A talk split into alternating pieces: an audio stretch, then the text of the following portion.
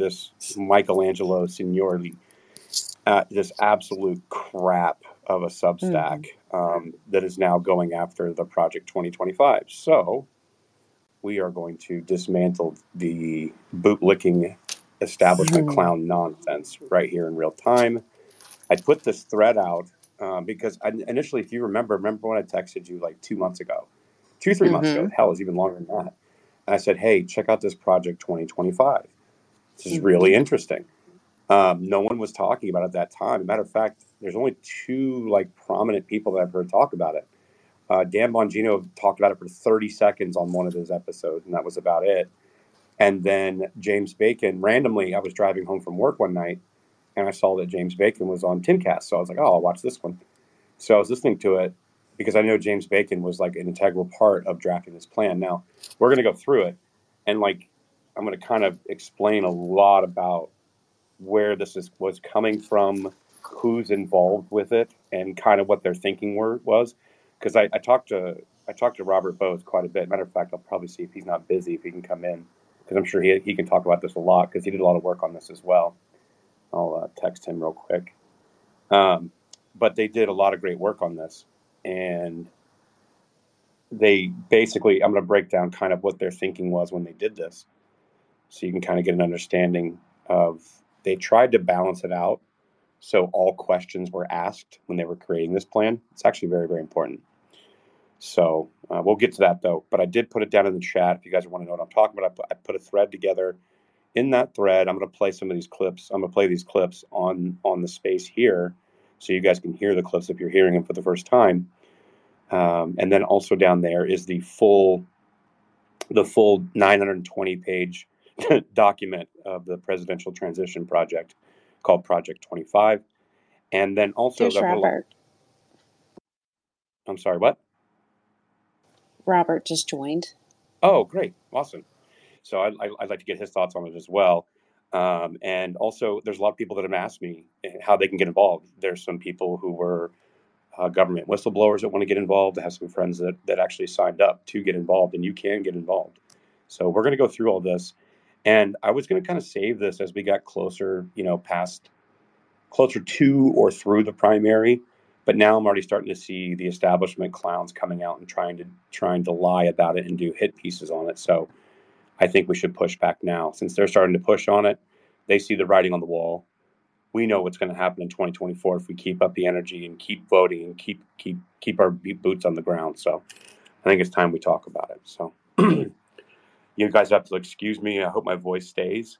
Uh, I was in Vegas all last week uh, for work, so that's basically 13 hours a day of being on my feet and talking constantly. So I hope my voice stays, but uh, we're going to get through this. So anyway, Savvy, while the room is filling up, you were talking to me about a couple of things offline about some things that you're seeing right now while we're waiting for everybody to get in here. Yes. Okay, you guys. So um, I just wanted to hit on because we need to really be watching um, the House Judiciary Committee hearings this week. They are chock full of things that, uh, th- as an American person, this should really sort of make all your spidey senses right go off. Um, uh, for instance, I'm going through my through my notes, but we have the appropriations bill that's going to be talked about. I mean, they're already they're already arguing on some of those counts. Um, it's HR four six six four if you want to look it up.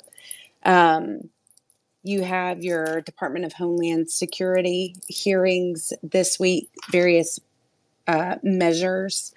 Uh, for instance, a lot goes back to Ukraine funding Ukraine. Some of these are even being heard today uh, using uh, confiscated assets from Russia and Russian banks. It also goes into child trafficking. Then it talks about I I mean it's it's it's really kind of comical that the fact that our that the U.S. government just sounds like a mouthpiece for Ukraine at this point. Um, but those are some really, really big things that are on the horizon this week. It's very, very impactful.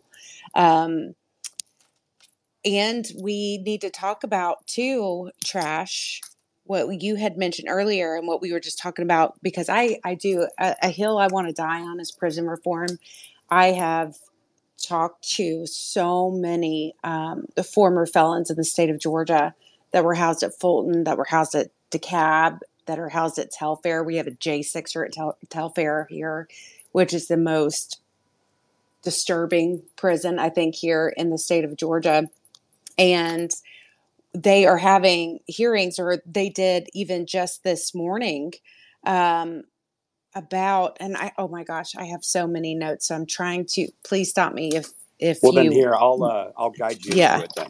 Okay. because i've So got them we all in red so we've been talking this morning. Uh, there's a lot going on right now. There's a lot going on everywhere, and it's it's like head on a swivel. Um, what led me into wanting to talk about the Project 2025 so soon was we're seeing again a lot of establishment goons coming out and trying to uh, reframe what the plan actually is. They're citing the Insurrection Act when it's actually a lot of it's not built on the Insurrection Act, but actually the uh, it's actually built on uh, uh, the uh, Civil Service Reform Act of 1978, and this is this has everything to do with establishing the Office of, of Personnel Management, and this is how we can dismantle these permocrats uh, that are that are in in our government and start to peel back and remove the layers between the president uh, in the White House and and an administrative state. But the reason we're talking about specifically what Savvy's talking about with Georgia is because right now they're actually having hearings. And you were saying that locally in Georgia, I know you do a lot of work with prison reform. Uh, locally in Georgia, that some of these people, this this actually applies to all the way down to the state and local level. I hope that kind of leads you into where you were going. yes um Okay, in perfect. oh good oh, does it Trash, I'm telling you, I am all over the place today. My notes are crazy, all my different highlighters. Anyway, this this goes down as far as Project 25. We just need to be reminded this goes down to your state and local levels that previous staff members for whatever administration typically stay on staff if they are not directly impacted by the new administration that is taking over these roles. And in those instances, a lot of your infiltrators have taken those non direct impacted staff. And that's how a lot of good leaders or administrators or the people around him, that's how they are upended or that's how their offices have been obliterated, corrupted. If I ever won office, I would be that one that came in and fired everyone.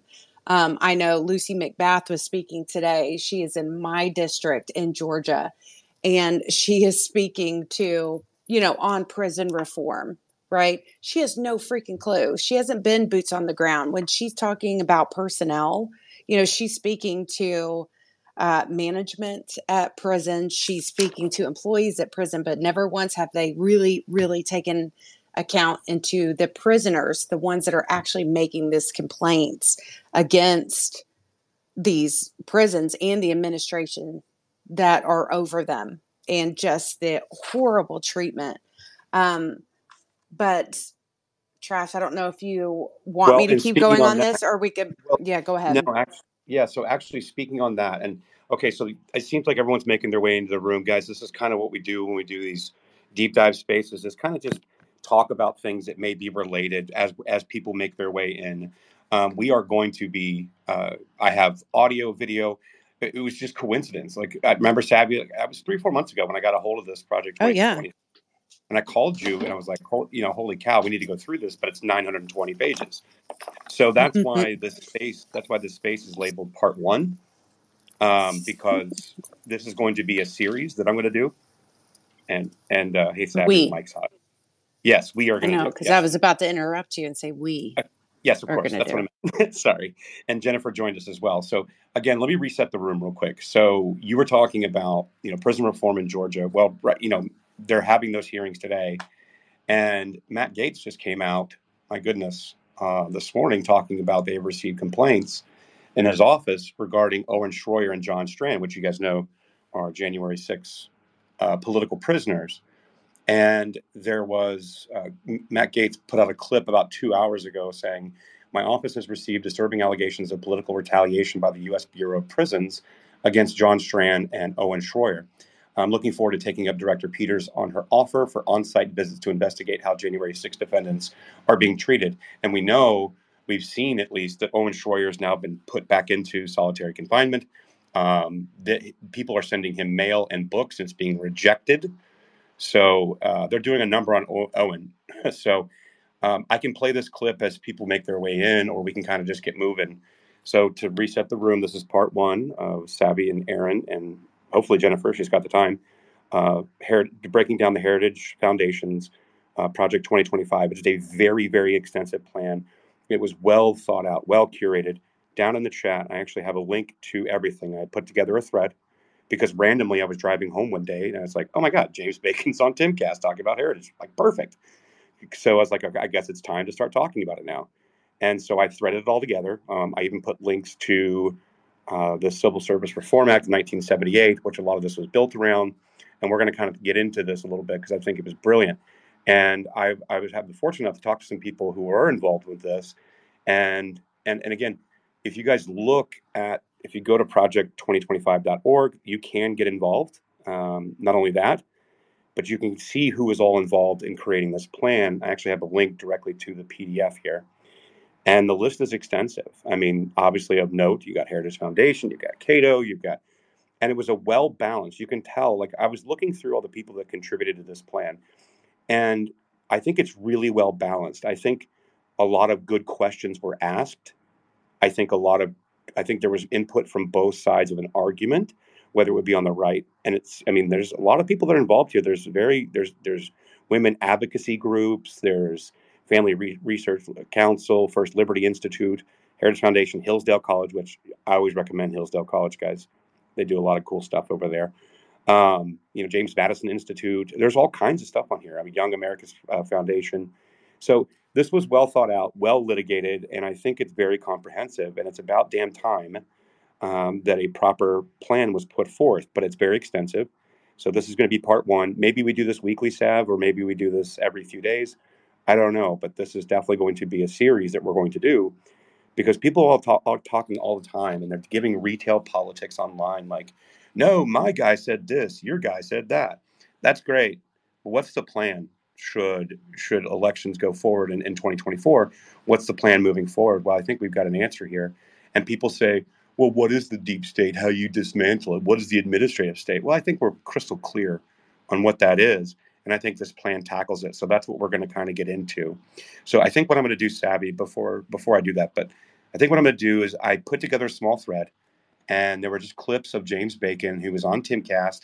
Um, I tried to make them bite sized. They're anywhere from 38 seconds to 40 seconds a piece, and it'll kind of give you guys an overview of what we're looking at here and what we're talking about here. Um, I think this was, I think this episode was probably very underviewed and I will go find it and link it down if you guys want to watch it. There was only about a 15 minute stretch where they talked about it. The rest of the stuff was Israel Palestine, uh, obviously, and Ukraine stuff because this is back on October 8th is when the episode aired. But uh, I'm going to go through this. I'm going to play some of these clips, and then we can deep dive a little bit into the actual plan, which I have linked below. Uh, before I get started, Jen, you just joined us. Glad to see you. Get to that mute button. And are you feeling better I'm after here. getting over COVID? oh my gosh, I still feel kind of like crap, guys. Like, Nope, no know. problem. It's like sinuses. I don't know what it is, but I'm here, here to help. Hi, Savvy. Hi, Trash. Hi, Hey, hey, hey. Justin. Oh, even Justin's here. Hi, Justin. Good to see you, Justin. Um, okay, so then, I, for without further ado, we can save your voice and try to save mine a little bit. As you can hear, it's kind of shaky today, but I will start. So this was Hannah Brimelow on Timcast, and I thought that Ian and Hannah asked excellent questions, and they really got down to it. And so, you know, this is the real administrative deep state, and this is a no nonsense approach. Yeah, Jen, before I get started. Yeah, before you get started, I wanted to point out I saw Maggie. Is it Maggie Hemingway um, she is having an absolute melty over the fact that she, of all people, were censored. Okay, can you believe this? And it just made me think of trash and like, you know, it she didn't care when it was happening to all of us, but now that she found out she fell victim, like the whole world's coming to an end. So that's that's what we're dealing with.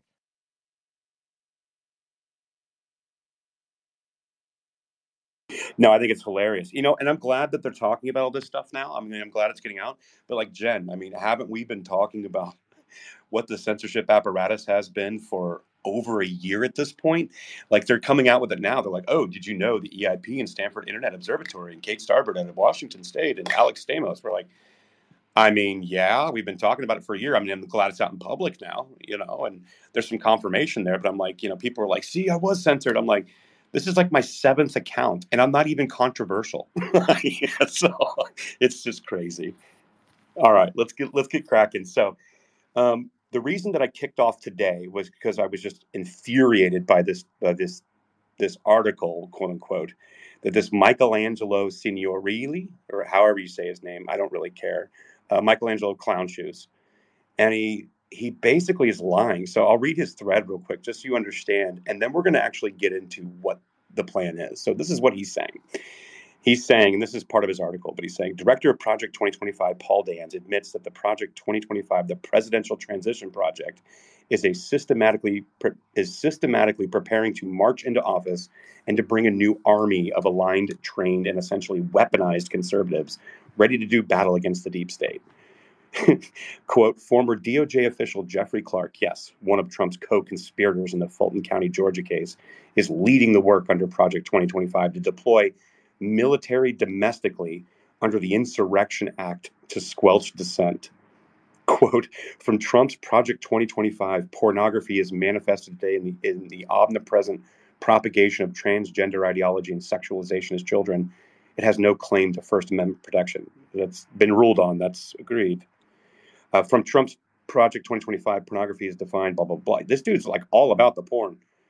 Um, and he's worried about being able to show uh, sex books to kids.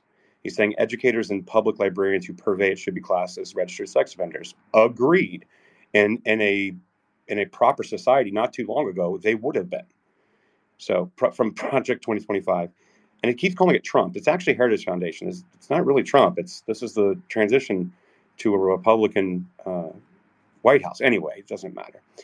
Um, from Trump's Project 2025, and telecommunications and technology firms that facilitate pornography spread should be shuttered. Agreed.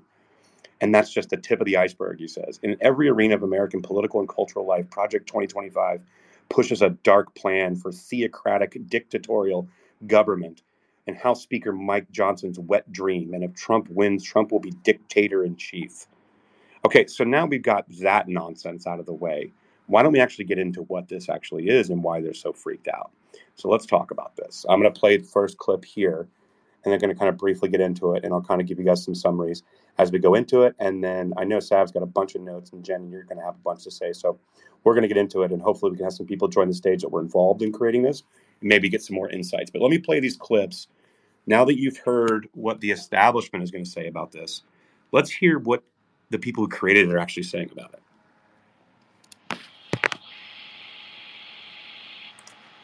Your project with Heritage? Yeah, that's the idea behind Project 2025 at Heritage, actually, which is basically an effort to get the personnel right this next administration, and also an effort to make sure that the bureaucrats that have the true levers of power in our bureaucracy are able to be held accountable. That doesn't mean we're going to fire all of them, but if somebody is obstructing policy, it's making sure that person can be fired.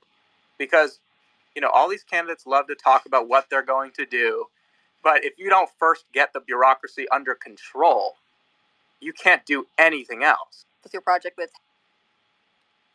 so and then basically that's the overview right? And then we all we've all been saying it. Now this is the plan to, to facilitate that. Now i think ian crossland like I love him or hate him on timcast. Um just speak it. So love him or hate him on timcast um he asked really great questions here, and I think that he really opened it up. So, um, in this next clip, that was James Bacon speaking, And James explains how FDR basically restricted the power of the presidency to essentially one one hundredth of its power before him. This is FDR, making the presidency almost just a ceremonial at this point. And so he has some really great questions. So, Sabby, did you have something or? Nope. Keep going. Okay. James, like how much of, of the president's value and effectivity is like based is all around that one guy and around how much of it is around the people he surrounds himself with? Well, I think it's been a trend in American politics since FDR of the presidency becoming more and more ceremonial over time to the point today where today's president has a 100th the power that FDR did. Uh, Curtis Yarvin has talked about that a lot. Um, the deep state has become a massive problem. And the people truly pulling the levers of power are kind of this expert class at the top of the bureaucracy that, of course, leans left and is permanent. You know, they have civil service protections. And it makes it hard for a president to control the bureaucracy and control the policy. And it, it's not just for Republicans, it's for Democrats too, although the bureaucracy just tends to agree with them more. It's kind of just a coincidence. He's right. Now I'm going to get into this a little bit further here. I'm to just going to keep going because it goes right into kind of the thoughts behind this, and this is how FDR had a plan to expand the administrative state, right? So he basically went to a bunch of these like progressive, you know, academics or scholars, and tried to figure out how to make it last beyond, you know, his presidency. Um, but they all had the idea around like European monarchies and the idea of having like this permanent expert class that would outlive uh, tenures and, and, and presidency and, and such. And obviously, that is a big, big problem.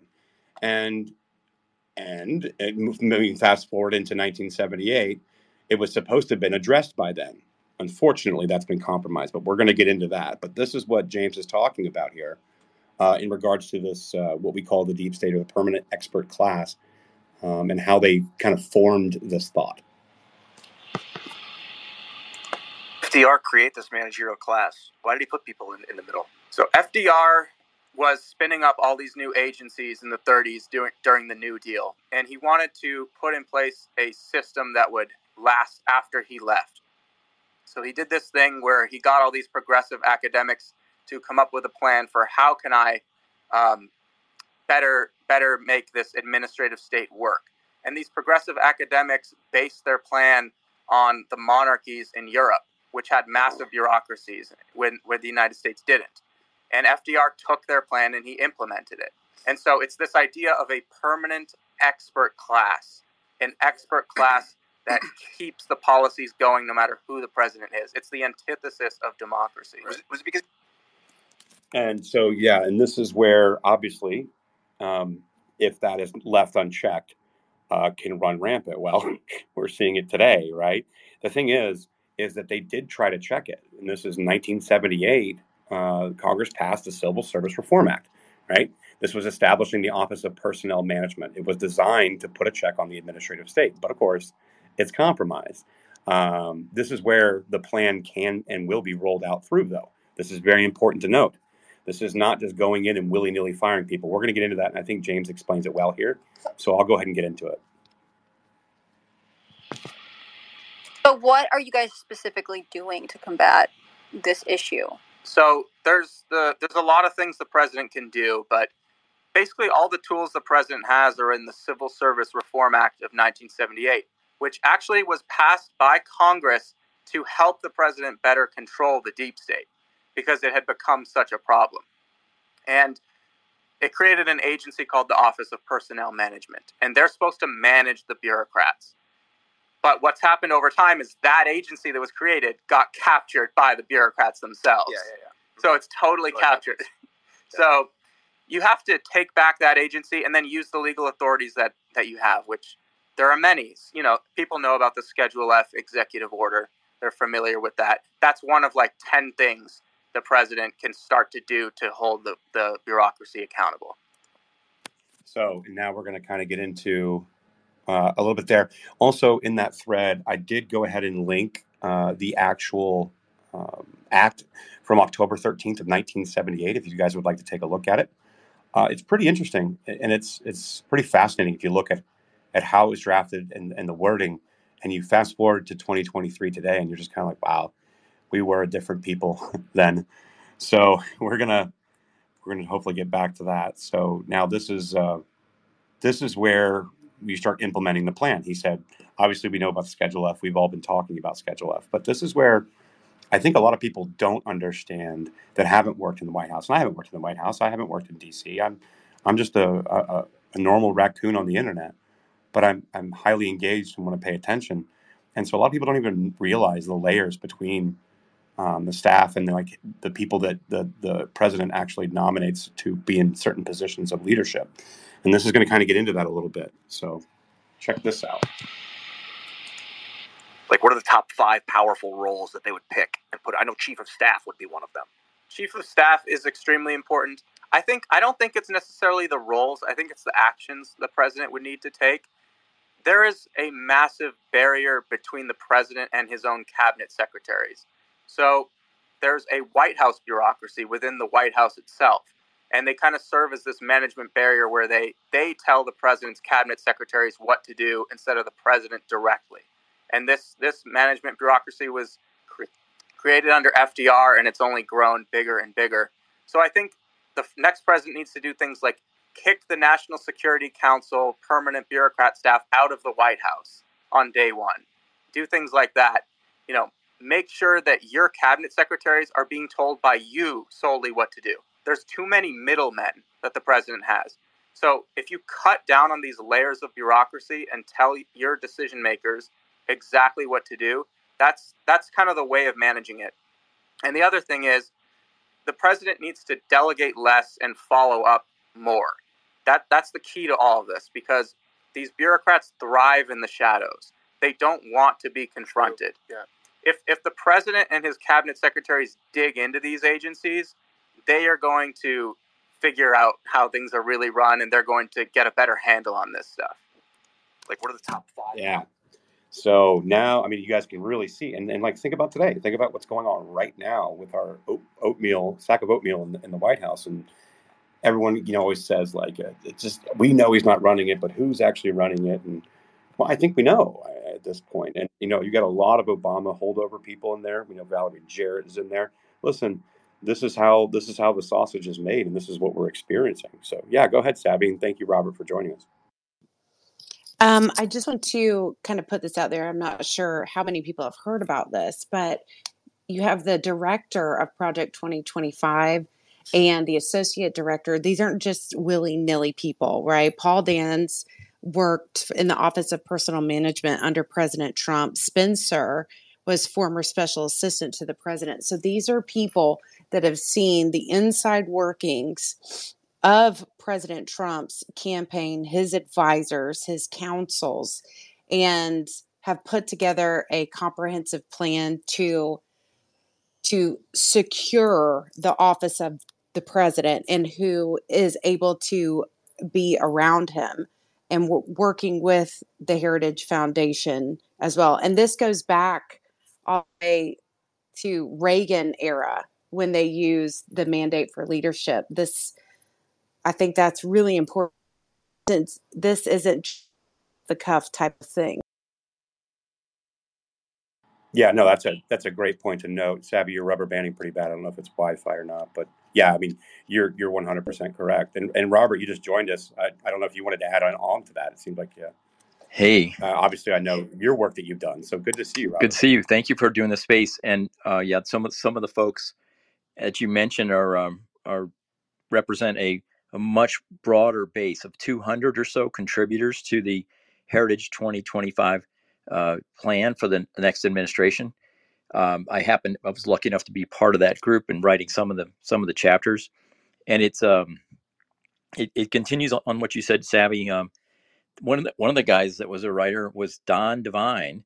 He was Reagan's first director of OPM, um, and you know if you remember some of the things they were trying to do. If you remember the air traffic controller strike, that was kind of a big kind of personnel issue back then. So Don Devine was an advisor for President Trump in the OPM we had for Trump, where I worked with Paul Dans, James Bacon, um, Spencer Chretien. Uh, so this effort was really, and I'll, this is sort of a an acknowledgement to Justin some some of the swampy people that came in initially to the Trump administration were just sort of hill hacks.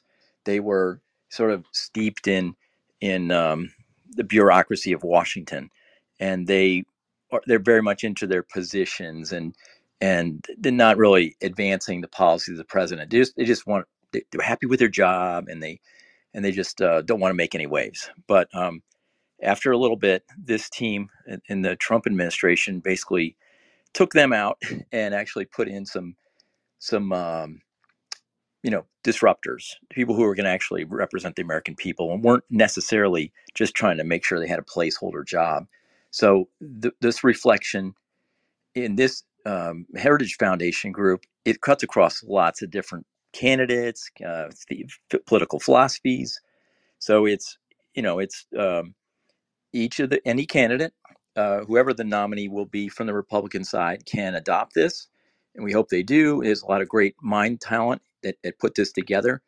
You know, all ages, all all different disciplines, um, competing interests too. You know, th- this book that was put out, the 900 pages, was a result of lots of negotiations, a lot of uh, you know, um, debate, deliberation about what what the policy should be, and you know what's really what's really in the best interest of the American people.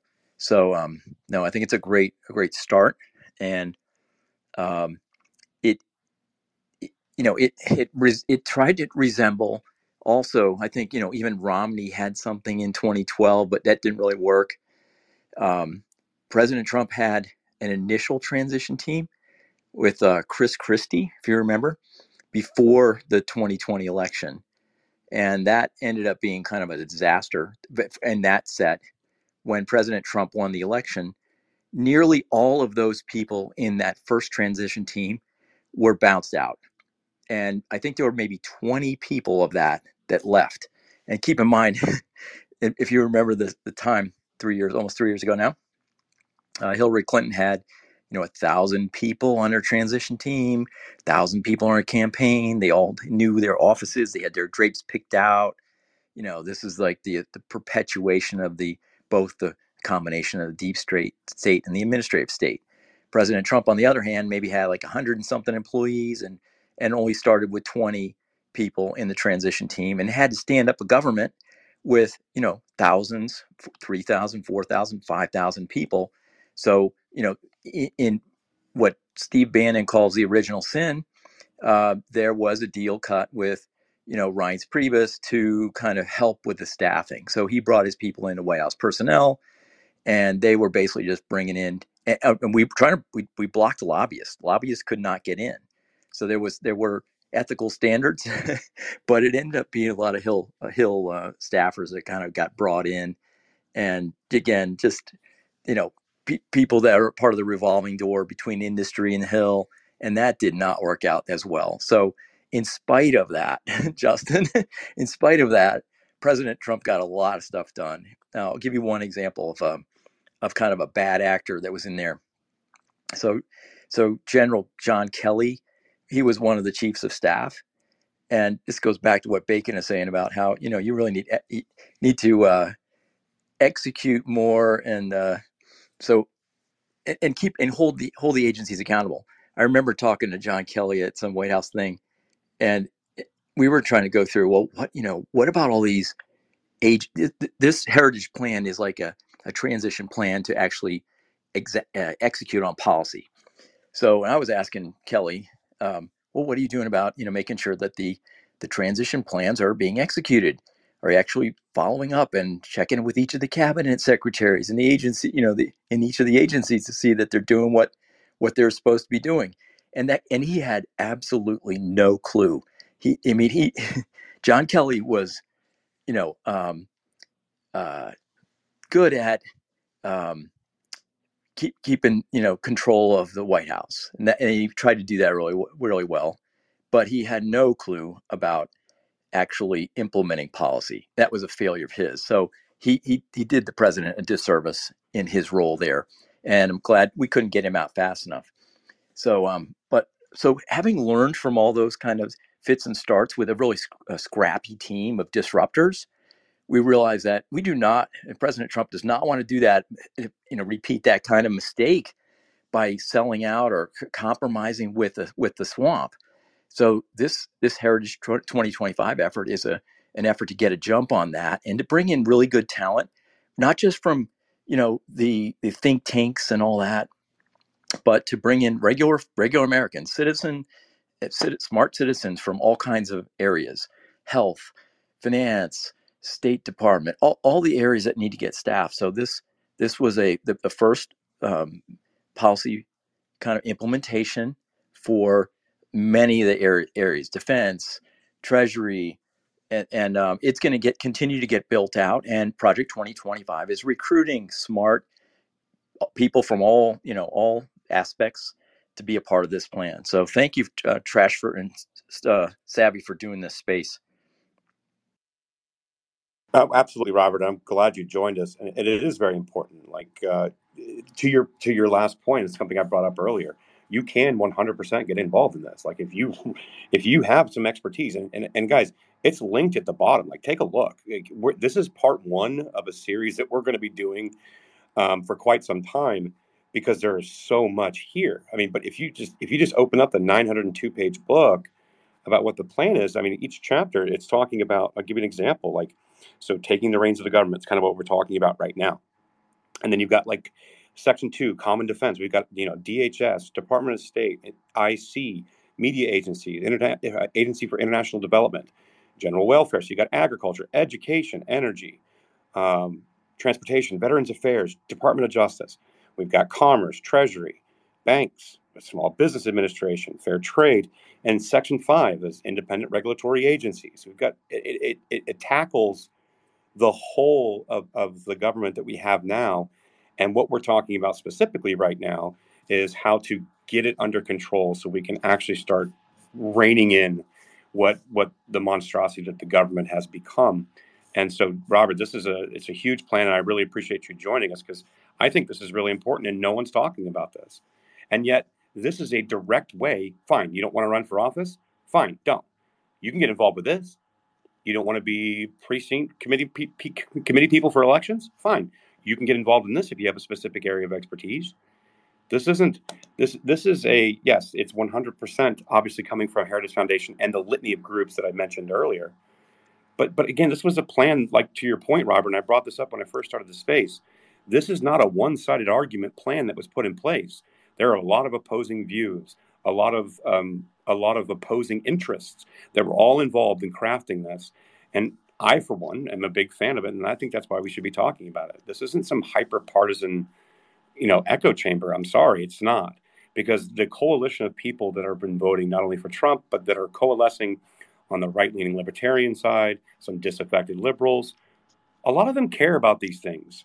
And so I think this transcends any kind of like retail politics. And this, if you want to get involved, you can. It's linked below. You can you can go to the website project2025.org, and there's also the 902 page document that we're going to be going through in a multi-part series, and we're going to bring these issues to the American people. Since no one else wants to talk about it, we're going to talk about it. So you know the again, the deep, this is great work. The deep state really and the administrative state really hates this.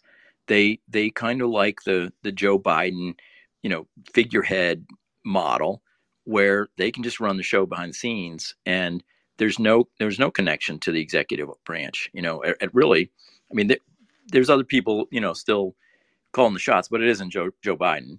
Um, I mean, unless it's a unless it's some scammy deal where he gets paid, then he's I'm sure he's actively involved. But um, no, this is this is a this new effort by um, Heritage Foundation is to kind of break that apart and return return the executive office and, and, running of our agencies back to representing American people and um, going sort of around the deep state, around the administrative state, because they're they're conflicted. They they want these ma- this massive spending. They want their power positions. So they, they're going to do things and make decisions that aren't in the interest of American people. So this this is really a disruptive form of uh, of, of returning it back to the you know the Kennedy Reagan kind of days of of of, uh, of more direct um, representation by uh, by your elected people and the and the executive offices. One hundred percent. I I completely agree, and that's why I'm excited about it. Aaron, I know you were you and I were talking about this when I first started chatting about it a, a couple months ago. Yeah, as you know, I usually go off the rails in these things. Hey, if you ever do a space specific on immigration uh, for this plan, please tag me, okay? Um, I threw my hat in the ring on Yep. this project. I gave my resume and I did the fill out. It takes like 30 minutes to fill out. It's not hard at all. Um, and I already wrote up a white paper on a lot of things because eh, there is, a, I think there's a lot of shit when it comes into uh, immigration writ large. But yeah, whenever you do one on that specifically, please hit me up. Um, we'll just make part two that since it's obviously a very very prescient issue given the geopolitical situation going on right now. I think that part two will be immigration. Um, have co-hosts, but I would imagine Savvy would agree with me, and Jen. So, yeah, so we'll do that next. That'll be part two. We'll do immigration, and I'll just tag you in right away.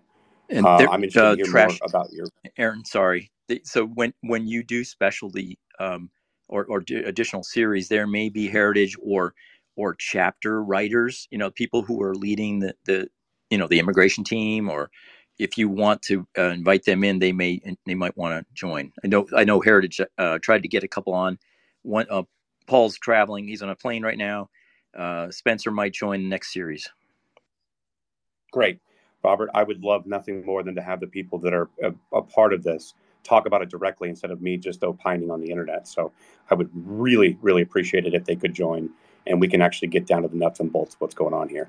Uh, this is this is a big deal. Um, this is going to be a multi-part series. So thank you again, Robert. And if anybody if anybody wants to come in from Heritage to talk about this, please let me know. I will say this now. We'll, we'll I don't know the schedule now that I know that it might have some accessibility with some folks that are connected with this and Aaron's schedule as well. We'll schedule the next one, but the next one will be immigration for sure, and it's going to be it's going to be soon. We need to start talking about it. So probably this week. That's great. Dustin just joined us. Good to see you, Dustin. I'm going to get back to these clips here in a second, but uh, did you have something you wanted to add, Dustin? Dallas, I'm fired up. Like, uh, th- this is the kind of like pregame that we need before we retake the White House in 24, so that the teams hit the ground running with the agenda, right? Which is, I, I think a lot of us were exposed for the first time, like just how messy it is to staff the federal government, especially when you want to staff it with somebody who's got an agenda that is dramatically different than the status quo. And that Heritage has put this together. I'm a huge fan. I am super fired up to dive into it and figure out what the plans are. 100%. I agree. Yeah, Robert, get in here. So I want to get back. There are a couple other dynamics going on that James Bacon had uh, referred to as well, and he's uh, you know, he worked in the White House uh, presidential personnel office as well. So there was an effort um, at Office of Personnel Management late in the Trump administration to bring out a new class of government workers. It's called Schedule F. And usually there's just like Schedule C, and then there's like, you know, appointees to the executive branch. Um, what we found, and this was result of lots of um, subterfuge and sabotage and blocking, the the career the the career administrative leaders, you know, could be at you know SES positions, G14s, G15s. We found that they're just like, you know, embedded in from, you know, decades of uh, of, of of bureaucracy, and they are we're just sandbagging the whole process. They're going to continue to do that. So we we the Schedule F was a, a concept that if if you're a leader, a career leader, but you are executing the plans of the administration, the, the executive branch, the president, and you are, you know, not doing the the job, you're basically not listening to management. if you're if you're in a management role, but you're actually, you know, sabotaging the management, then you can be fired.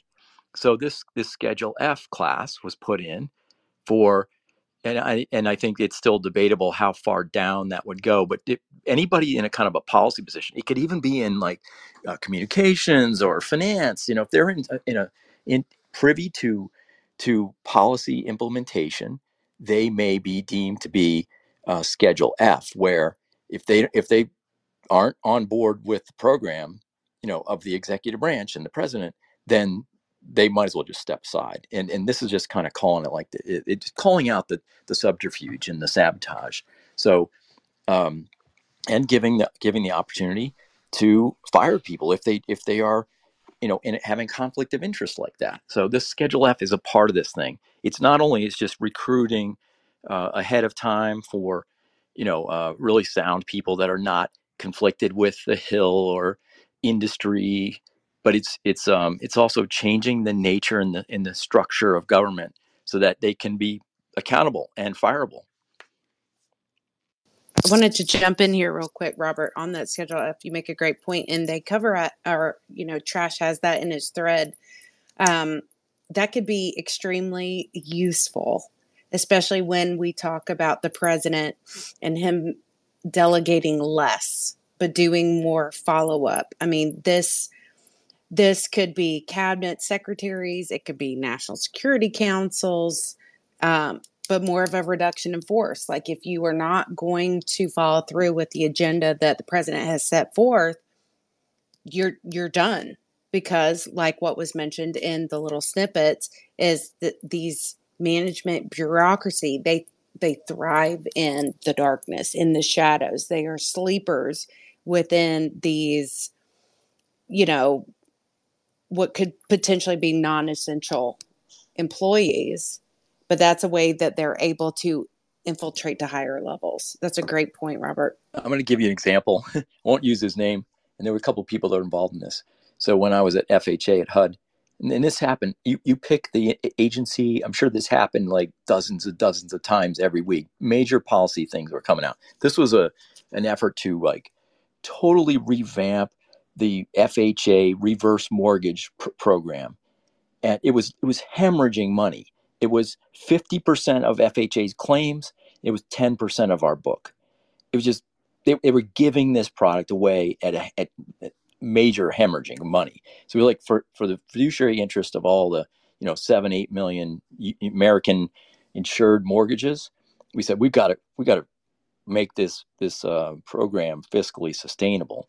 So we made changes to that program, the reverse, mortgage program, and we had there were industry people inside HUD FHA, and they were they were leaking our information to industry. And industry was coming, and this is not really an industry; it's a kind of collection of like you know what I call tow truck drivers, basically. They they they leaked it to the in- industry, and the industry people were coming in and in our faces, my face, saying you got you can't do that, you can't change it, and we hadn't even released it all. It was like if you imagine working for a company and you're about to do a rollout, and somebody like leaks and spills all the information before the policy is even baked. That's exactly what happened. And that happened tons of times at State Department, DOD, and, and that was active sabotage. It was industry, it was what they call regulatory capture by industry, where they had plants and people inside that were working for the best interest of of their, you know, not for the American people. They were working plants for you name the special interest. But we caught, we had these people, and we, you know what? There's one guy that was doing this. We we found the emails of who, who he was leaking it to. We found we couldn't have the we couldn't even fire him because of the stupid government rules about firing. So we we moved him, but we didn't we couldn't fire him. He actually he actually if he was successful, he would have cost the American people, you know, billions of dollars. I'm telling you, per year, billions. So it, that, kind of stuff happened a lot across the board. Yeah, it did. And, and I'm going to get into the layers here because, like, we were talking about the expert class and we know what FDR, you know, set up James was talking about here about, you know, having a permanent administrative state. And then in 1978, setting up the Office of Personnel Management through the uh, Civil, uh, Civil Services Reform Act. But it, um, it's, it's not speaking to what he likes to call the DMV class level people, which also are just as bad at, at, at subverting policy because again they're, they're not accountable to the american people they're accountable to the government. That's that's that's that's a big difference. And so this i'm actually going to be able to get into this here where the layers that exist and kind of how they're going to attack it. So i'll play those clips. Uh, justin go ahead and i'll get to it. Oh I, I think this is a terrific project. I i know a lot of people over at the heritage foundation uh, robert bluey who's their longtime vp of communications he and i grew up in the trenches 20 plus years ago in all things and i remember spending a lot of time um, when I was dealing with uh, some policy things with Ed Meese. I don't know if he still has an office there, Robert, or not, but uh, he's on. He's one of the writers. Yes. Yeah, he's he's uh, 91 well, his, years old. the third, his, his, son. I'm sorry. Yeah, yeah. Well, I, yeah, I didn't know if Ed was still still cranking away too, but uh, he he used to have his own office there. Great people there. You should stop by. They're very attentive. Um, look, uh, uh Rob is right, and I, am not gonna I'm not gonna bring up the politics thing because there are issues, but uh, the deal is policy is power and politics is policy, and bad politicians make terrible bad policy and you're off to the races. And if you ever want the evidence of this, and if you have an afternoon that you're spending and you're going, just kill me now, I need something to kill me now, go to federalregister.gov. Don't know if you guys know the Federal Register, but the Federal Register basically produces um, an archive of everything your government is doing five days a week, um, and sometimes more. But every single day, there is an issue of the Federal Register. It's usually around 200 to 300 pages, it covers every agency, every sub agency. And you can see today, for example, the Consumer Product Safety Commission is updating their safety standard guides for residential gas furnaces and boilers. The Small Business Development Center has new modernization rules of beneficial ownership reporting. The National Institute of Standards and Technology has given a notice of a board of overseers for the Malcolm Baldrige National Quality Award. Uh, you have the Personnel uh, Management Office, who's giving a notification of agency information collection proposals, submissions for CyberCorps, a scholarship for service registration system. Once you put policy in place, it's there and it's going to go far and wide, and it just populates and populates and populates. And that's why uh, it's so vital to have people that are head of agencies that are not coming, for example, from a congressional office where you were overseeing, you know, 15, 20 year olds and two 50 year olds who have been out there on the Hill forever, right? That's basically the makeup of the entire, every single staff office in the, in, in, in Congress there. And so it's, it's much different to go to that. And now you're managing an agency that has what, five figures, sometimes three, uh, six figures of, of people that work for you, right? And, and you have to manage that in a specific way to understand that stuff is happening down below that you will never see and that they don't care about because they're just they're not evil people. They're just following the policies that have been laid out. And so once things become policy they become king. And so that's why it's so vital to have uh, you know someone who who has that managerial experience both on the presidential side but also to pick people that are going to do specific things. They're not just industry sort of crossovers they know how to manage people and how to find the bad eggs and and root those out. And I think I, I was looking over some of this stuff, Robert. Love love what you guys are doing there, and I I highly endorse it. I appreciate you, Justin, and, and, and, you make a very, very valid point. Um, I've started looking at that since you brought it up. I think I don't know. We had a space. Uh, we were talking about it during. I think it was during the speaker uh, circus uh, where we were talking about it. But uh, highly recommend going look at that resource as well. And speaking to that, and, and you know, so it's estimated at this what I was talking about with what James is talking about here. It's estimated at what he calls the DMV class level of around 2.2 million employees, of which a very, very small percentage the president actually has control over. So, to, to speaking to your point, it's very, very imperative. That's again, that's why I love this project 2025 as well, is getting the people in that can rein this in. And to your point, creating good policy that these people can then go and execute. So let me play that clip actually going in and firing everyone maybe is is not the right move, but to go in and, and be very selective about who and what to remove, or do you think more of just a broad sweeping seventy five percent reduction of the workforce among the managerial class? What do you think is more effective? I think you need to do uh, parts of both. So you need to do reductions in force where you get rid of these non-essential workers, the non-essential bureaucracy.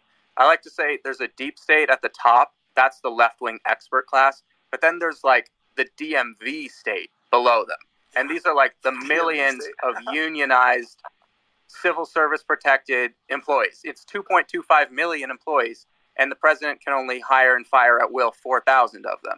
So 99.9% of his own employees he can't fire. So you have to, you know, get rid of the non-essential ones, and you can use reduction force exercises, which is just a fancy term for mass government layoffs, to do that. But then at the top, it's more, you know, picking apart um, certain places where the bureaucracy has a hold, like the State Department. You need to go in and tear that place apart. If people are resisting, you need to fire them. Um, but there's there's a lot of nuances to it. Yeah, and, and again, that speaks to a lot of what, what Robert and Justin were saying, and I guess I can piggyback on that a bit. Uh, and then, in regards to these reduction force exercises, which is such a great government term for layoff, you got to hand it to them. Um, here's what James has to say about that. How would you implement reduction force exercises? You would look at the parts of the federal government that are truly non-essential, and it's funny because we already have a list of these positions. When it, when the government shuts down, all the non-essential workers go home, and We have this list that we like are like, you're not even that important, leave. exactly, exactly. And so you're not going to fire all those people, but what does it m- being non-essential mean? It means they're non-essential in some way. Yeah. Is there like an So you exec? start from there and look at that is Would it be an executive order that would be like, this would put it into action or something? This this agency, uh, Office of Personnel Management, would do it. So, for example, on day one, you could say, "We're doing a reduction in force to get rid of all the diversity, equity, and inclusion offices across the federal government, and let's just start there." How would you? I agree. And what he's referring to, the Office of Personnel Management, I've said it a couple, a couple times uh, on this uh, space. Uh, it's the fifth part of the thread. It's actually the link to the entire uh, 1978. Uh, basically, this is the 1978 Civil Services Reform Act. And this is where they actually established the Office of Personnel Management. Um, and so this actually is really the vector where we can start you know using that the office of personnel management. Um, and it was designed to keep a check on the on the administrative the, the expert classes that they are had, had coined. The administrative expert class that they had put in place this was designed to keep a check on that. Well of course they got in there uh, people got in there and it's basically been compromised so we're going to reel that back in and then start making movements through the office of personnel management I just think it's I, I, think it's interesting to note that why today or yesterday, why this uh, Michelangelo guy has come out, and now I'm hearing, I'm seeing down in the chat. Thank you guys for this in DMs. That apparently this what this Michelangelo guy is talking about, invoking the Insurrection Act, and it's going to bring forth a dictatorship and blah blah blah blah blah. Well, apparently that's being reparroted on TikTok and many other social media platforms. So there's a lot of people right now, I guess, on other social media platforms that are, you know, leftist influencer, whatever it may be, or, you know, establishment, deep state, uh, you know, paid influencers, whatever. But they're all parroting the same type of rhetoric around what Project 2025 is, saying that, you know, if Donald Trump's elected, they're going to put this 2025 plan forth and he's going to be a forever dictator and blah, blah, blah, blah, blah. Well, it's already started to get around. And that was the catalyst for me to wanting to start to do this now. I was going to wait until we got through primary season, but it's not. I think we need to start now. And most importantly, I'm glad we're starting now because, again, I want to remind people if you're just joining us, down in the chat, you can go to project2025.org. Uh, and if you want to get involved, like some people don't want to run, um, I don't want to run for office. So, you know, uh, if you don't want to run for office, if you don't want to get involved in local elections, you don't want to get involved in local politics, and you have a specialty, you can join. Uh, they are looking for people and, and, there's tons of it. We're, we're going to be having a multi-part space about this. We're going to do immigration next, and there are people that have passion. They're very passionate and very expert in certain things. You can get involved. So I, I just highly recommend. And to be even further clear, uh, this is not a paid paid space. I'm not, not paid to do any of this. Uh, I really just care about this country. So just to be clear, um, I'm I'm interested in solutions, not complaining. So you guys know that about me. I don't really like. I don't really care about someone wants to whine. If you want to whine about politics, you can go on Facebook. I'd rather look at for solutions. So that's why we're going to do this. Um, but we're going to keep going through it. Meanwhile, I've got a couple people up on stage that joined us. Uh, Kevin, you joined us. Molly, you joined us, uh, and Dustin as well. If you guys wanted, to, if there's anything you guys wanted to talk about, I saw your uh, comment down there, Molly.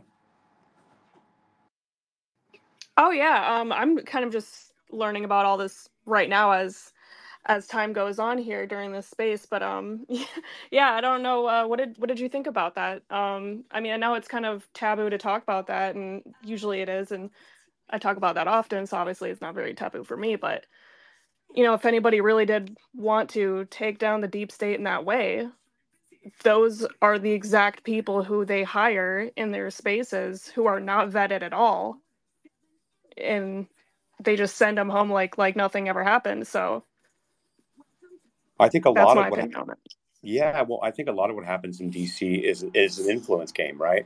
And it's what you have over somebody else, or what what favors you you owe to somebody, and it's it that's that's that's what DC is. It's nothing but an influence game. And so, I your comment isn't far off. Um, it- it's it's good. It's important to note. I mean, obviously, politicians are humans, but there is a there is an additional um, there is additional uh, uh, uh, note a character flaw sometimes of narcissism or or addiction or or egos the size of Montana. And I think all of this, when you're playing in a very dark influence game in DC, clouds your judgment. I put out a thread, which oddly enough, Matt Gaetz retweeted today, which was kind of cool. Um, but uh, I put out a thread when he was talking about he was on Timcast like ten months ago, and he was talking about how the speaker vote and what concessions that they wanted. But in this thread specifically, um, I noted, and I'll probably actually play it because it seems like a good time to actually point this out of how the American people are constantly sold out by special interest and lobby groups, and how that all happens as a freshman congressperson arrives in DC. And so to expect that we're going to get a lot of stuff done that's going to be better off for the American people through Congress, I think is I, I think we can put some energy there, but I think the energy actually needs to be put into 2020 Project 2025 and getting actual Americans with experts that do want to put America first into these type of positions that can really move the government beyond some kind of soundbite on news uh, from a congressperson. Uh, again, that's that's where we're at. I don't I don't disagree with you at all. As a matter of fact, I probably will play that. I know Savvy's at work um, doing some stuff. She's busy, so I might try to drive that conversation a little bit by playing that. It was a thread that I put out a while ago, but I think it's important to note. So I'll get to you, Kevin, then I'll actually play that. I think it's relevant right now. Hey guys, got you know great space as always. One thing I people are always talking about with the you know this this uh, Schedule F, you know, getting rid of everybody. I for some reason it doesn't seem all that practical to me, like something that actually could or would happen. So I I wonder what it would be. What if for the next four years, say Trump wins, he gets in, what if he just stops hiring people like altogether? Like anyone who retires, okay, we just you know promote from within and don't hire any new people, and then slowly that would that way he's not you know cutting these jobs, you know, taking away people's livelihoods, but you know someone else can go run and get coffee at the Department of the Interior because anybody who's ever worked in government knows that half the people in the office aren't doing anything most of the day. Hell, most of the people working in office aren't doing anything most of the day. So what if we just instead of firing people that have put 15 years in at at HUD, what if we just didn't hire anybody to replace them when they retired?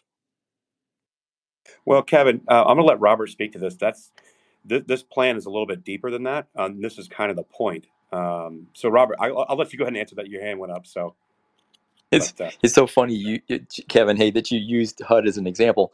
HUD, I think the average age is like seventy one or something like that at HUD. It's it really old. I mean, very old. And and actually, which was which was really good for a mix of views because we had people from the Nixon administration in there. Um, but you know, the, F, the Schedule F was not going to be, you know, it was in the you know tens of thousands of people not not hundreds of thousands certainly so you know when bacon said says you know there's, there's two and a half million in the dmv class that f is not going to get into that area. Um, so yeah there you you do have retire outs that that will that will you know could just naturally bring down your force but you you know you want you want turnover you want you know some people who've been at, at this for uh, you know I'm, I'm a boomer i'll even admit it you know you need fresh ideas you need all kinds of ages in, in government uh, from all parts of the, co- of the country. Another thing about this is that you know it's not just the employees it's the contractor. We have tons of there's an equal number of people that work for contractors to the federal government. And the the um, that's part of the deep state as well. And uh, you know, some examples may be if it's like a weapon system for de- Defense Department, like a, you know, maybe it's not the latest and greatest weapon system. Maybe that one and that contractor is wedded to that, and there's a new technology that is coming on that we want to instead move contracts to them. But but the old contractor's still saying, well, you got to keep keep doing this old, you know, whatever, do the old stuff. We need to we need constant dynamic adaptability of what the government needs at the time. Uh, and you could pick any agency if it's State Department, you know, educating people in Africa about to be gay or something, or just gender indoctrination. We we don't. That's a that's a policy issue. We just shouldn't be doing that. First of all, so you just you shut those you shut those uh, divisions down hundred um, percent. Aging there's no there's no sunset provision in the government. A lot of these times, they, you know, the gov- the Congress will authorize a, a project for this and that, you know, and that it just goes on for 10 15 20 30 years and there's no there's no um, reevaluation say well hey is this actually doing what it was supposed to do? And so if you if you attack some of those big contracting opportunities to like shed contracts not renew them or just look at sunsetting things that aren't working uh, looking at looking at um, you know re- people retiring out you'll you'll achieve a lot of reduction in force that just that way not just from schedule f Yeah, because you know, look, I mean, look, I want the government to be as small as anybody, but you know, the your career State Department employee who's just working some desk doesn't have the, you know what I mean? Like, I, don't want to fire somebody who's a year away from a pension because we're trying to shrink the size of a government that never should have gotten this big in the first place. You know what I mean?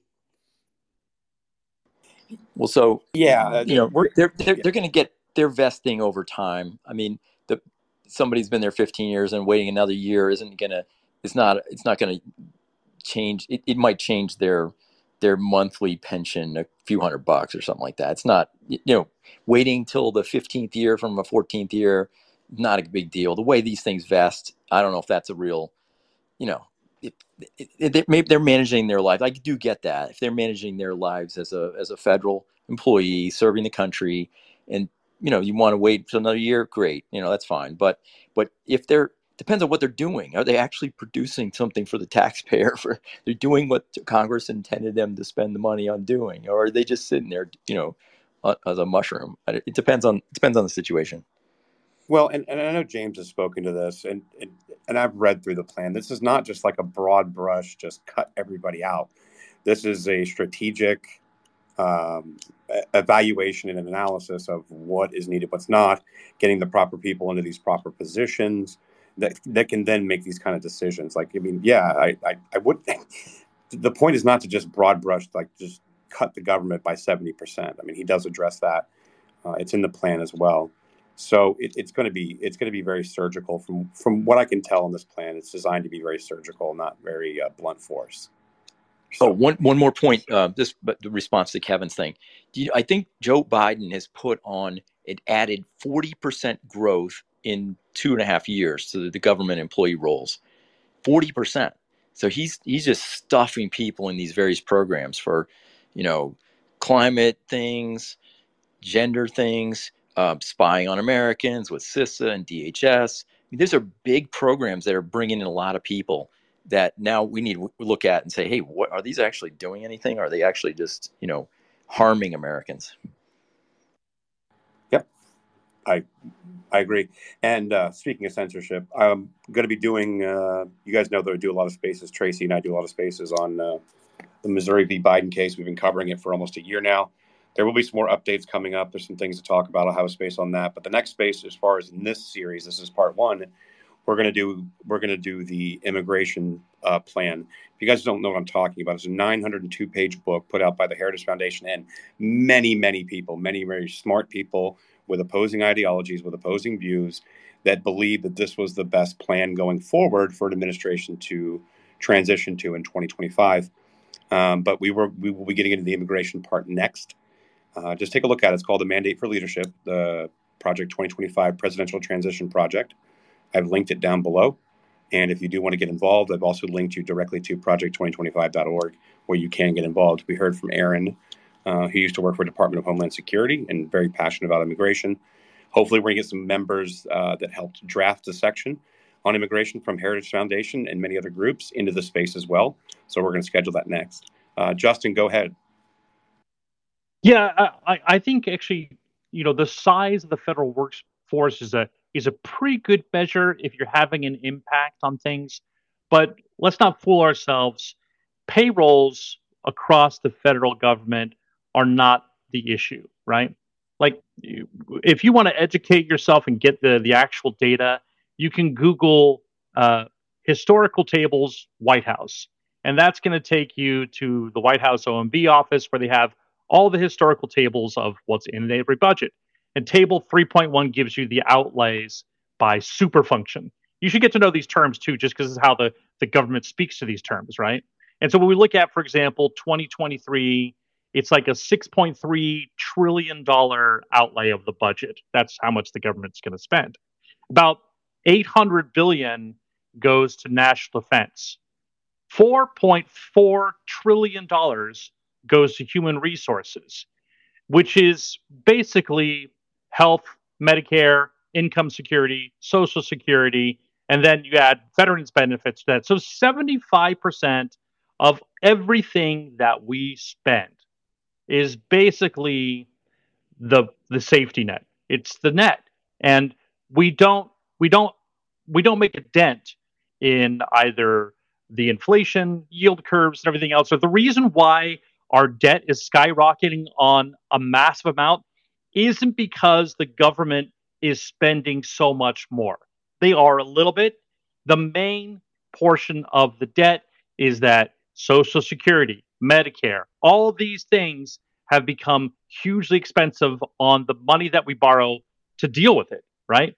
So if 75% of your budget is all towards like the giveaways, the safety net, um, these are, uh, you know, the, the, the dedicated stuff.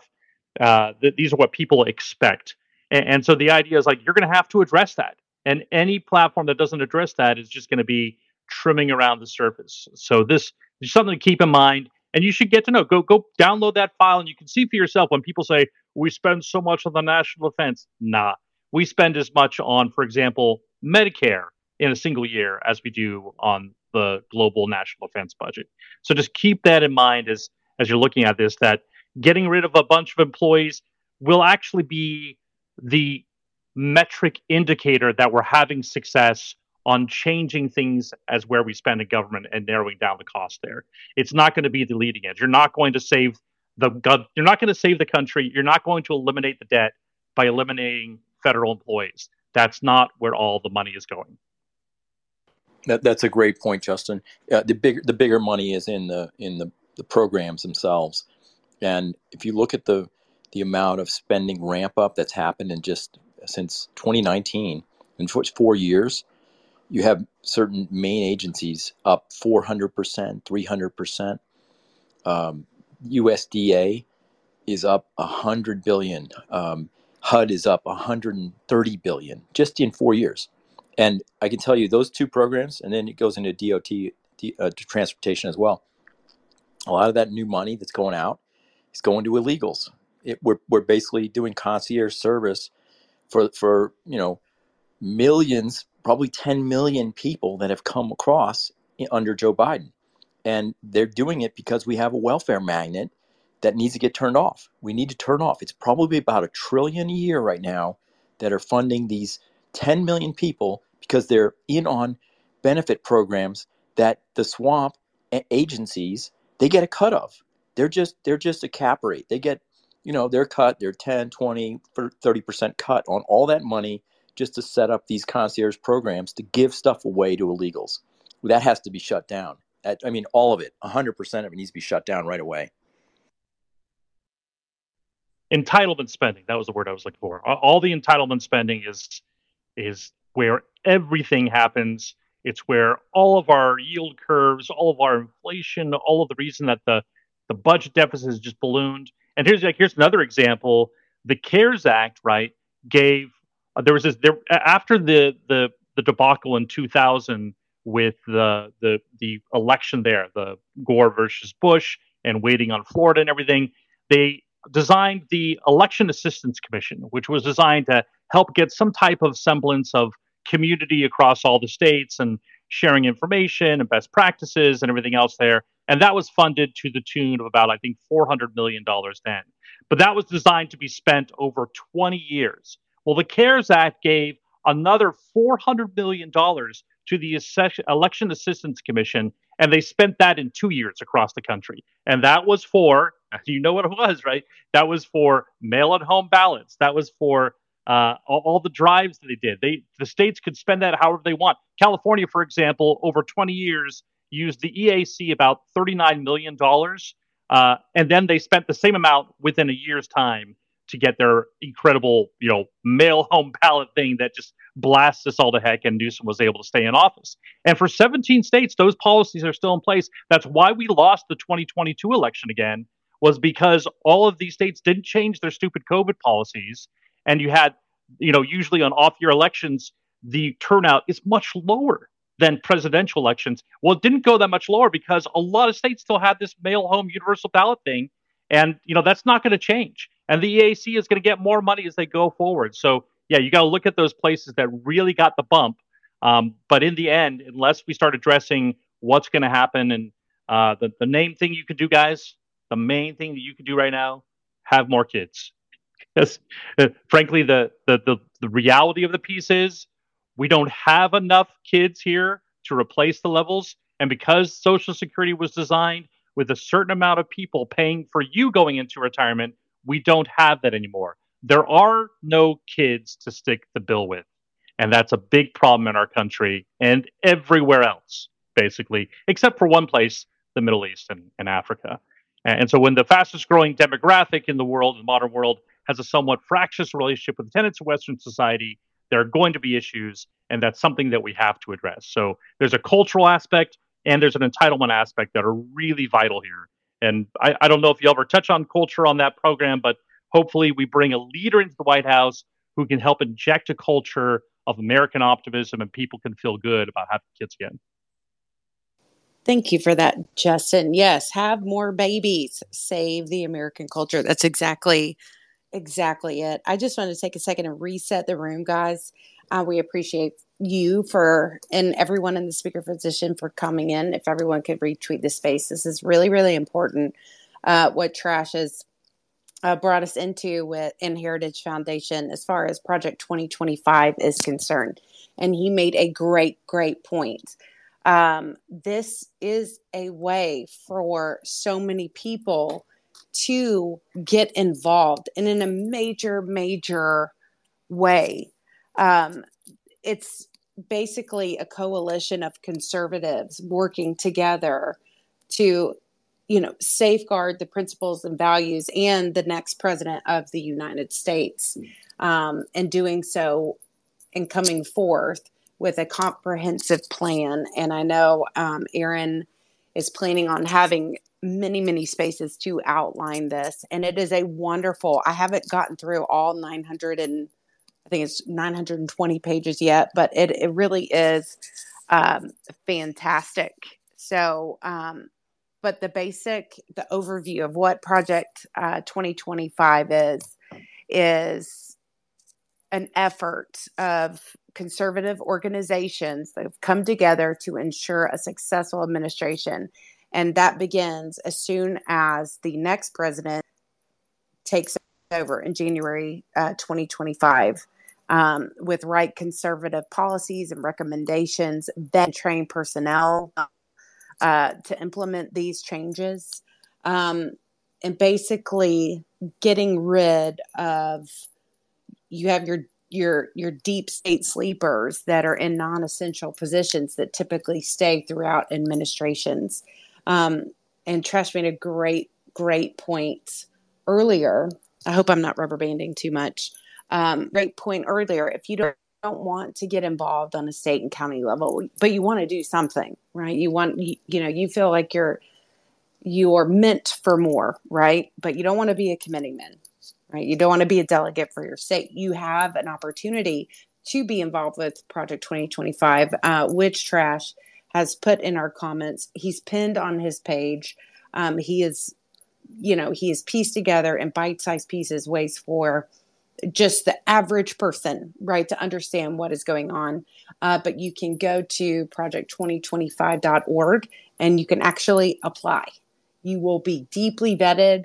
If chosen, you will go through extensive training um, in order to be prepared for, for, you know, becoming a part of basically the next president's administration um, and different, um, you know, cabinet positions or appointments, whatever the case may be.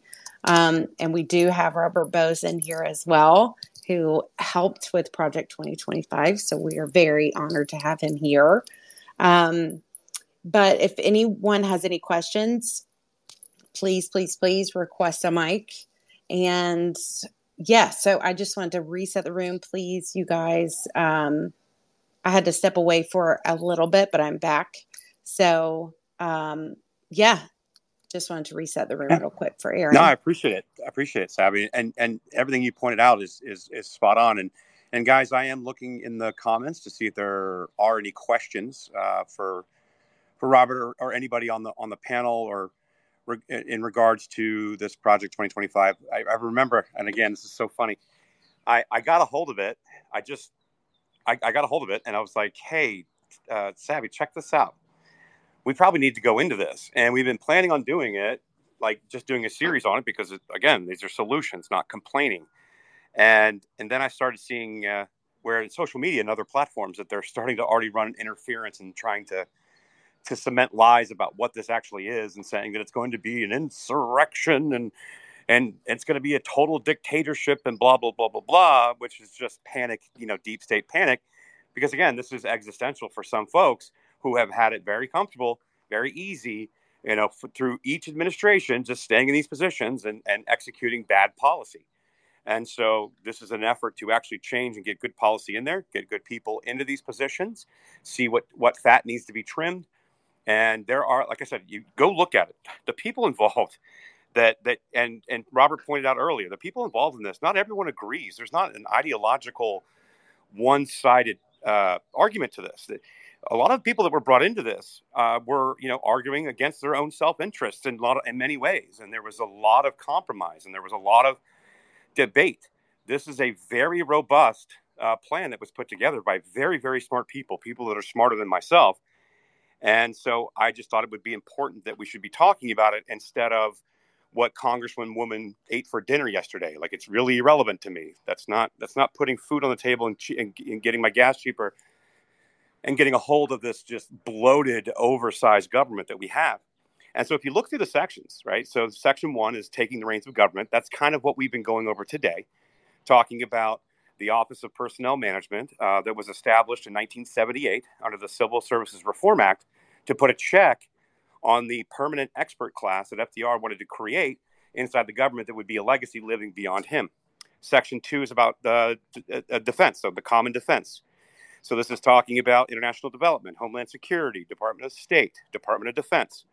Number three, general welfare. So we're talking about the Department of Agriculture, Education, Energy, uh, and, the EPA, Health and Human Services, and housing and urban development, and, and so on and so forth. Section four is on the economy, so various different economical offices, Treasury, Commerce, etc.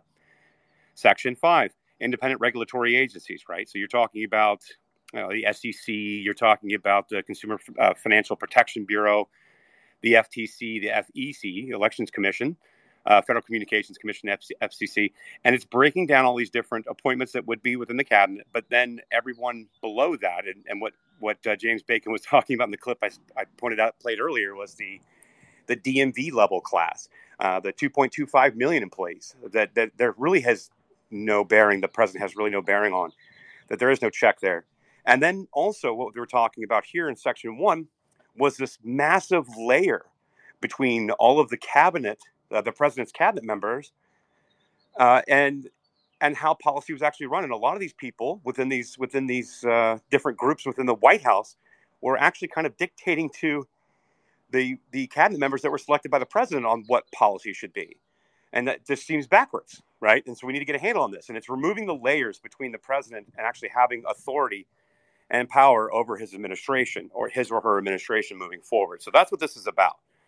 And uh, I think it's healthy for any group granted, this is coming from Heritage Foundation. It's very much conservative principles and values, but again, I think this is overall good for the American public. Even if I disagree with you politically, it's overall, it's, I believe it to be better for for everybody to be acknowledging this. So, yeah, Savvy, go ahead.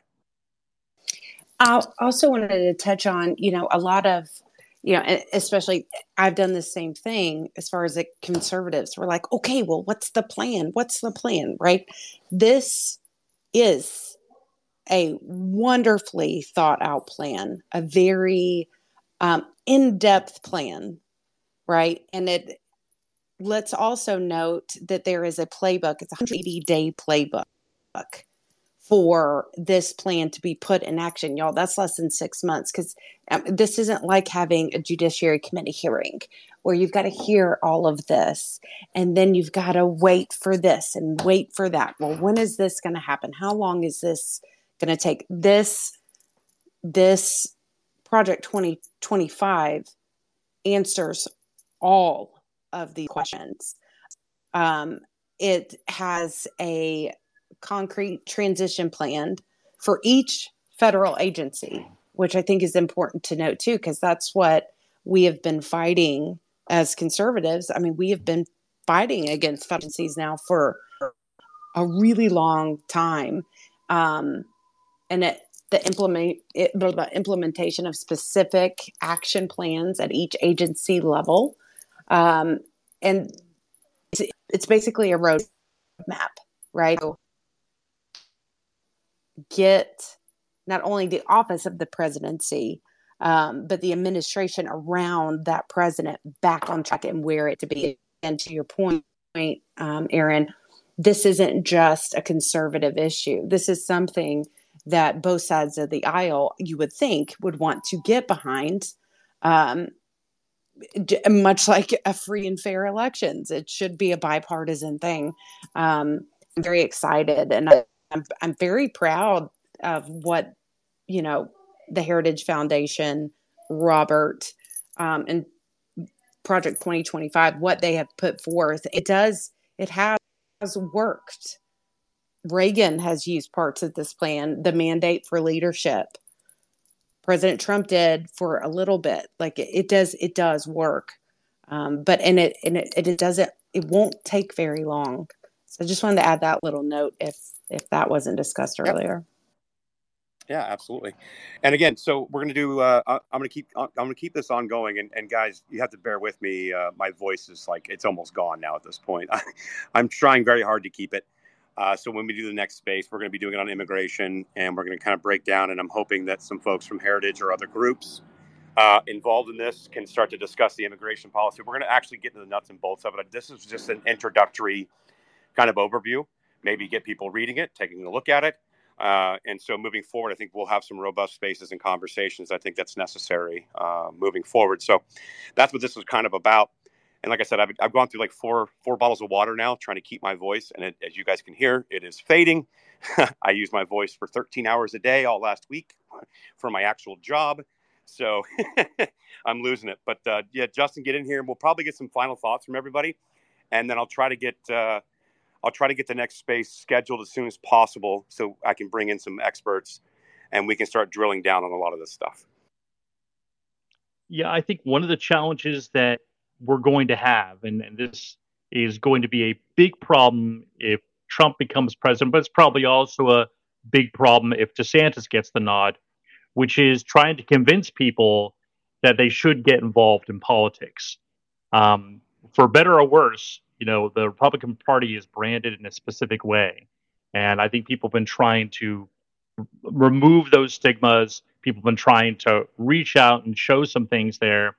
But, you know, when, when you talk about the left and its association with people that work for government, okay, a lot of them can do this because they come in and out of a lot of nonprofit groups.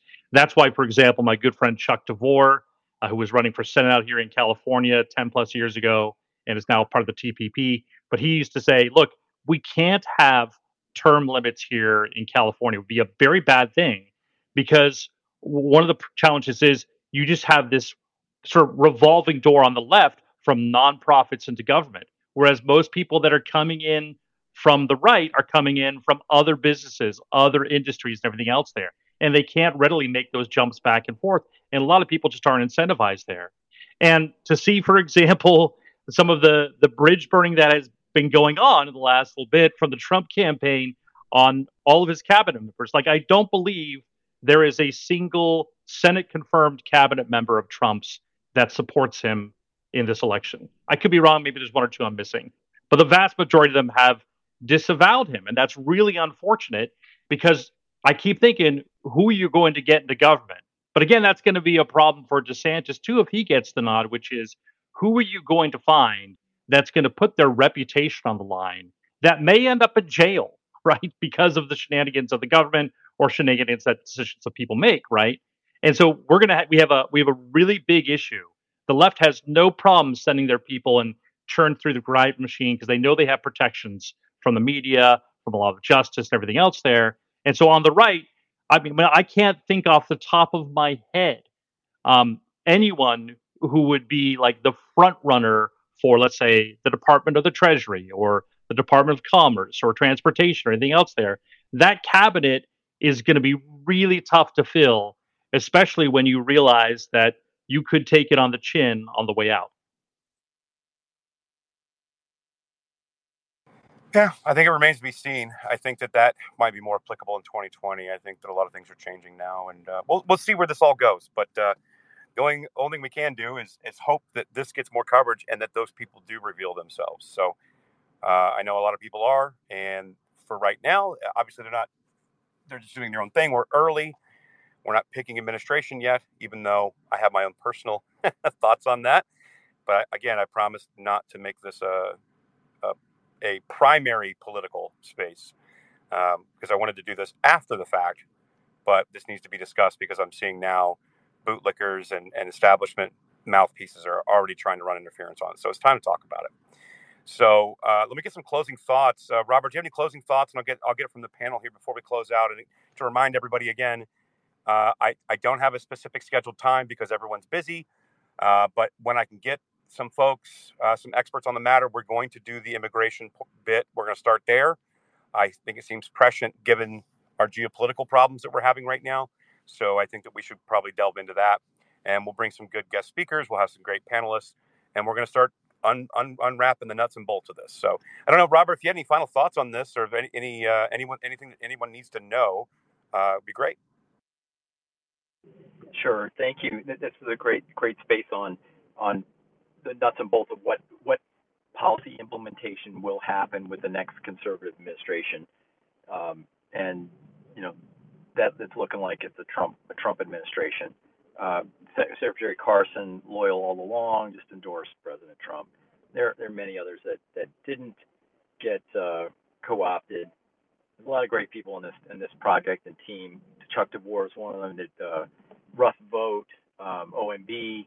Um, there's there's a bunch of people that are that are helping on this. And oh, and I want to mention that there's a similar type of project going on with America First Policy Institute, AFPI, is doing a complementary transition team as well, where they're doing their own training. They've got a bunch of, you know, people that have been um, you know, cabinet heads that are backing Trump, that are doing, you know, comp- complementary work, more on kind of the a different type of um, training for transition people coming into the administration. So there's really and they, and they're they're working together with Heritage as well too. So I think um, more more to discuss on as we dig into the next series, and hopefully we'll have some other guests from Heritage or some of the uh, chapter contributors, like on immigration. There's some really good writers that were have uh, very thoughtful uh, ideas on that as well. So thank you very much for putting on the space. No, Robert, and I appreciate it. I'm, I'm going to go check out the FPI as well. Um, I'd heard heard about it, but I have not really delved into it. So that might be something that I can actually maybe intertwine a little bit um, as the series goes on, because this is going to be a multiple part series. Uh, everyone can have spaces on Israel and Palestine. Um, everyone can have spaces on I don't know whatever good you know mom joke that they heard. Uh, but we're going. This is where I'm. This is my lane from now on.